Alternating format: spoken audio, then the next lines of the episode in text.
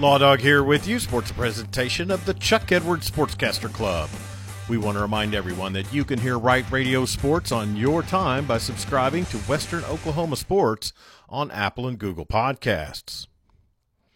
As 2023 comes to a close, we want to take time to look back on the past year and try to come up with a top sports moment, as you would have heard on Wright Media. Narrowing the list down to 5 was difficult, but yours truly was able to go back into the archives and find what I believe were the top sports moments or calls from 2023 on the Wright Media Network. As a disclaimer, these moments are from sports that were broadcast on Wright Media, so we apologize if you don't hear a call for a school that is not on our broadcast network.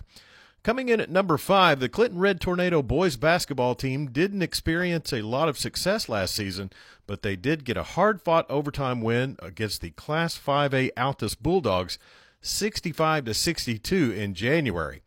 Justin Jefferson had the call on 97.3 the score and on Red Tornado TV. Ball goes to Rivers at the wing, back up top to Williams. Swings it back over. Rivers for the deep three. Bang!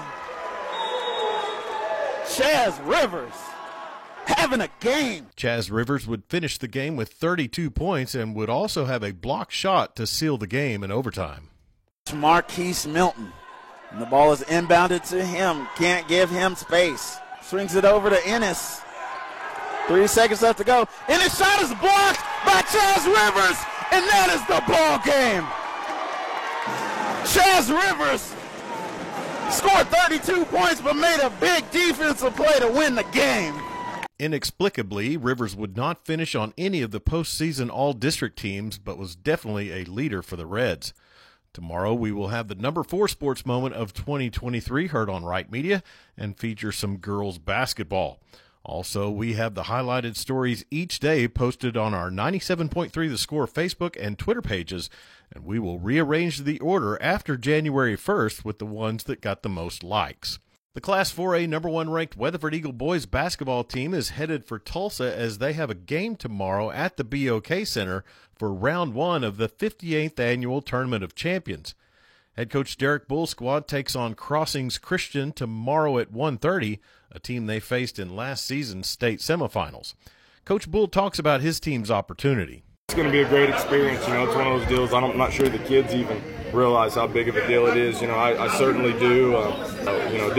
Not something I went into my coaching career as a goal, coaching the Tournament of Champions, just probably because I didn't think that would ever happen. So for me personally, I'm super excited, but mainly more excited for these kids to get to experience that.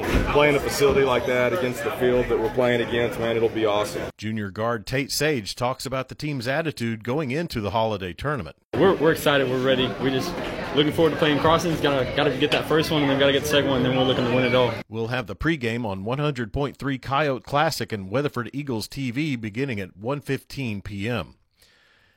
We've got Oklahoma State University football for you tomorrow evening as the Cowboys are in Houston to take on Texas A&M in the Tax Act Texas Bowl. The Pokes are a 2-point underdog to the Aggies. Cowboy Nation was thrilled over the holiday weekend to hear that running back Ollie Gordon II announced his return to Stillwater. Gordon won the Doak Walker Award for the nation's top running back earlier this month. We'll have OSU football for you tomorrow on News Talk KCLI with the pregame beginning at 6 o'clock. And that's sports on this Monday. I'm Chuck Ramsey, the Law Dog. Sports presentation of the Chuck Edwards Sportscaster Club.